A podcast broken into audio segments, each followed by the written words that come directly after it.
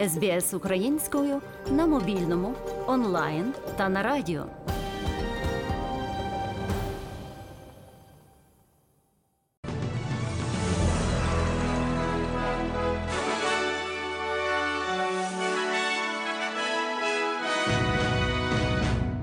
Не заважати військовим виконувати свою роботу та не питати постійно, коли ж відбудеться контрнаступ. До цього закликала заступниця міністра оборони Ганна Маляр. Чиновниця наголосила, що стратегічні плани можуть оприлюднювати лише президент Володимир Зеленський, міністр оборони Олексій Резников та головнокомандувач збройних сил України Валерій Залужний. Не треба взагалі публічно обговорювати військові плани української армії, у якої є один стратегічний стратегічний план звільнити всі українські території, наголосила Ганна Маляр. До слова, президент Володимир Зеленський в інтерв'ю японському виданню Йоміурі Шімбун сказав, що Україна поки не може розпочати свій контрнаступ, що анонсувався раніше, бо чекає на достатню кількість зброї від партнерів. Описуючи ситуацію на сході, Володимир Зеленський назвав її складною. Причина тому брак боєприпасів. Тим часом вже 20 європейських країн долучилися до закупівлі закупівлі боєприпасів для збройних сил України. Про це повідомив міністр закордонних справ України Дмитро Кулеба під час зустрічі з литовським колегою Габріелюсом Лансбергісом у Києві. Кулеба подякував Литві за ініціативу щодо снарядів. Ми високо цінуємо підписаний 20 березня проєкт Європейського оборонного агентства щодо спільного виробництва боєприпасів 155-го калібру. До цього проєкту вже приєдналися 19 держав-членів Європейського Союзу та Норвегія. Тобто 20 країн будуть працювати, щоб допомога снарядами Україні стала дійсно стратегічною. Міністр закордонних справ Дмитро Кулеба також додав, що якби Україну прийняли в НАТО на саміті у Вільнюсі, це було би історичним рішенням. Однак ми вважатимемо досягненням і вагомий крок до членства. Глава української дипломатії зазначив, що доля Європи та колективної безпеки нині вирішується на полі бою в Україні. За його словами, найкращим стратегічним рішенням рішенням для повернення миру і стабільності у Європу буде повноцінне, беззастережне, безумовне членство України в НАТО. Саміт НАТО у Вільнюсі відбудеться 11-12 липня. Своєю чергою міністр закордонних справ Литви Габріелюс Лансбергіс у Києві повідомив, що ціллю Литви на саміті НАТО у Вільнюсі буде наближення України до отримання повноцінного членства в альянсі. Глава литовської дипломатії зауважив, що Вільнюс відіграватиме певну роль у тому, що можливо досягнути досягнути протягом саміту НАТО. Наша ціль, щоб Україна могла наблизитися до НАТО і стати країною не просто яку запрошене, а постати повноцінним членом. Я не бачу архітектуру європейської безпеки, де Україна не є її частиною. Це означає, що ніхто в Європі не буде в безпеці, якщо України там немає. Найбільш важливі події також розповів у своєму традиційному щоденному зверненні президент Володимир Зеленський. Маємо за цей тиждень рішення про нові пакети оборонної підтримки від Сполучених Штатів, Литви, Фінляндії, Німеччини. Шведський парламент затвердив вже 11-й пакет оборонної підтримки України. Є безпековий пакет, є в цілому сильні домовленості з Японією. Ще раз хочу подякувати прем'єр-міністру Кишині за продуктивний візит. Отримали півтора мільярда євро макрофіну від ЄС. Кошти вже на рахунках Національного банку. Уряд Хорватії прийняв програму щодо лікування і реабілітації наших поранених воїнів. Греція приєдналась до групи партнерів, що працюють над створенням спецтрибуналу. Рухаємось і в захисті історичної справедливості для українців. Ісландія визнала голодомор геноциду українського народу. Крок за кроком робимо все можливе і всюди, щоб російський реваншизм програв кожному із елементів своєї агресії проти України та свободи народів загалом. Росія має програти на полі бою в економіці міжнародних відносин в своїх намаганнях підмінити історичну правду якимись своїми там імперськими міфами.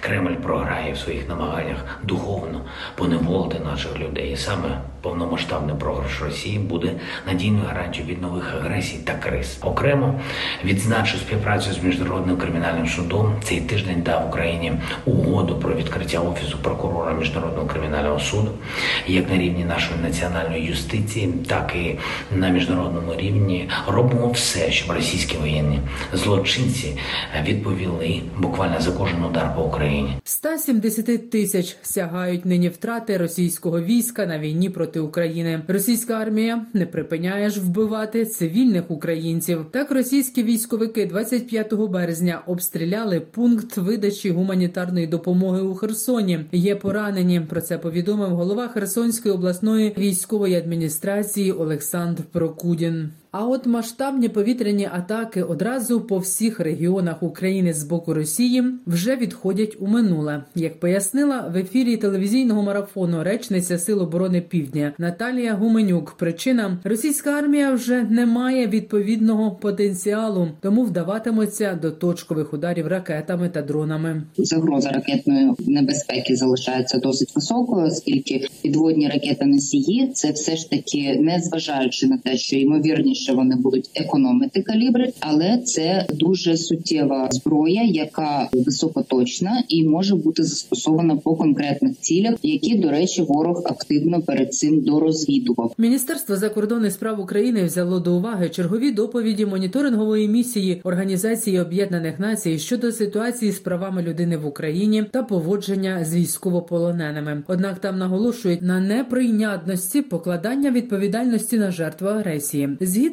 зі статутом ООН, Україна має право на самозахист. Як неодноразово наголошувало Міністерство закордонних справ, українська сторона розраховує, що місія ООН уникатиме будь-яких кроків, які можуть трактуватися як урівняння жертви та агресора. Резюмували у відомстві. У свою чергу уповноважений Верховної Ради України з прав людини Дмитро Лубінець заявив, що під час неодноразових особистих зустрічей з головою цієї місії Матільдою Богнер вона жодного разу не порушувала питання поводження з російськими військовополоненими. Раніше моніторингова група ООН представила два нових звіти. В одному з них йдеться про ймовірні порушення прав військовополонених росіян. Постійно спілкуюсь з е, керівниками місій ООН.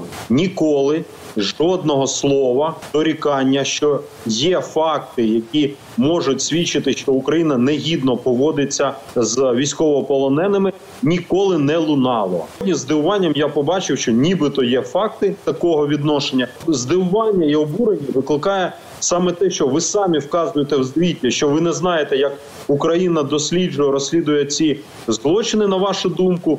А при цьому ви не звертаєтесь до омбудсмана України. Українці, які незаконно перетнули кордон, не можуть отримати статус біженця в країнах Європейського союзу. Про це повідомив спікер Державної прикордонної служби України Андрій Демченко. Україна активно співпрацює з країнами Євросоюзу, а також із Молдовою, аби спільно протидіяти будь-яким спробам незаконного перетину кордону українцями. Ми неодноразово наголошували і закликали не намагатися в незаконний спосіб перетинати кордон, адже це власне небезпека в першу чергу також е, життю тих людей, які зважуються на такі кроки. Але попри все, ми бачимо, що е, спроби незаконного перетину кордону вони продовжуються. Близько 20 осіб за добу ми затримуємо, і за такі дії для порушників також передбачена кримінальна відповідальність. Спочатку повномасштабного вторгнення російська армія зруйнувала та пошкодила медичних закладів в Україні на 2,5 мільярда доларів за підрахунками Світового банку.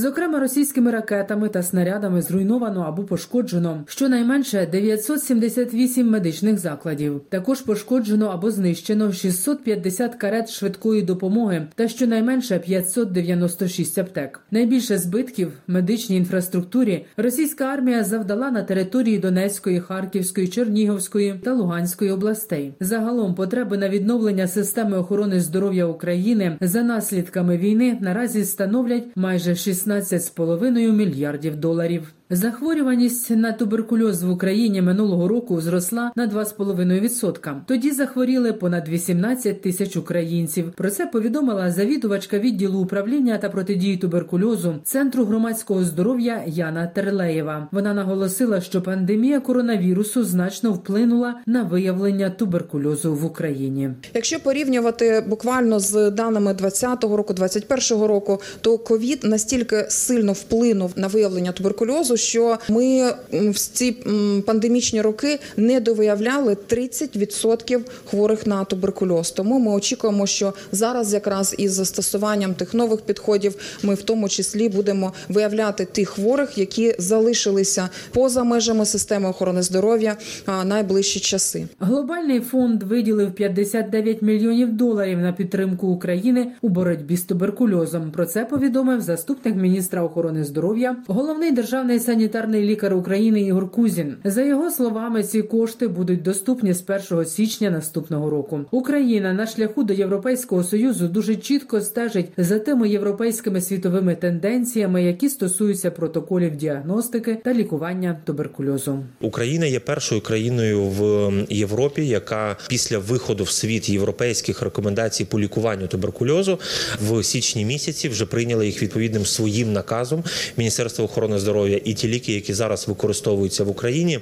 вони є визнані світом, вони ефективні і вони дозволяють значно скоротити терміни лікування пацієнта. Це дуже важливо, і в цілому, напевно, за останні напевно 5-10 років відбулося дуже багато змін. Російські армійці повністю захопили контроль над заповідником Асканія Нова на Херсонщині. Окупанти перереєстрували його в Росії і встановили окупаційну адміністрацію. Про це повідомила у Фейсбук прес-служба біосферного заповідника. Подальше збереження Асканії Нової не може бути забезпечене українською адміністрацією. До цього, попри окупацію, установа функціонувала в українському форматі за рахунок українських благодійників. Нині український персонал продовжує доглядати за тваринами, але надалі за кошти благодійників цього робити вже не зможе. Йдеться у заяві прес-служби заповідника Асканія Нова. У національній енергетичній компанії Укренерго закликають українців не долучатися до екологічної ініціативи Година землі. Енергетики пояснили, що масове вимкнення світла здатне завдати значної шкоди українській енергосистемі, яка і так зазнала значних руйнувань через російські атаки. Кількість виробленої електричної енергії в кожен момент часу має відповідати кількості спожитої електрики. Це закон фізики. Одночасне вимкнення світла це короткочасне зниження споживання. Якщо цю акцію підтримає багато людей, особливо у великих містах, це може призвести до профіциту потужності в окремих регіонах. Для забезпечення балансу енергосистеми диспетчер буде змушений різко знижувати потужність маневрової генерації, іншими словами, відключати працюючі енергетичні блоки. Різке виключення, а потім включення, коли година землі завершиться, це зайве навантаження, яке не на користь надійності енергетичної системи.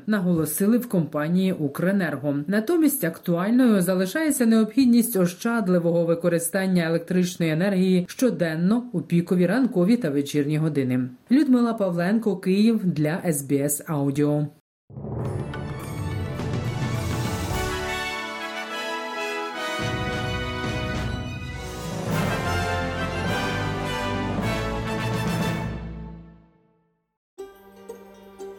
СБС українською ділиться історіями далі на сторінці Фейсбуку.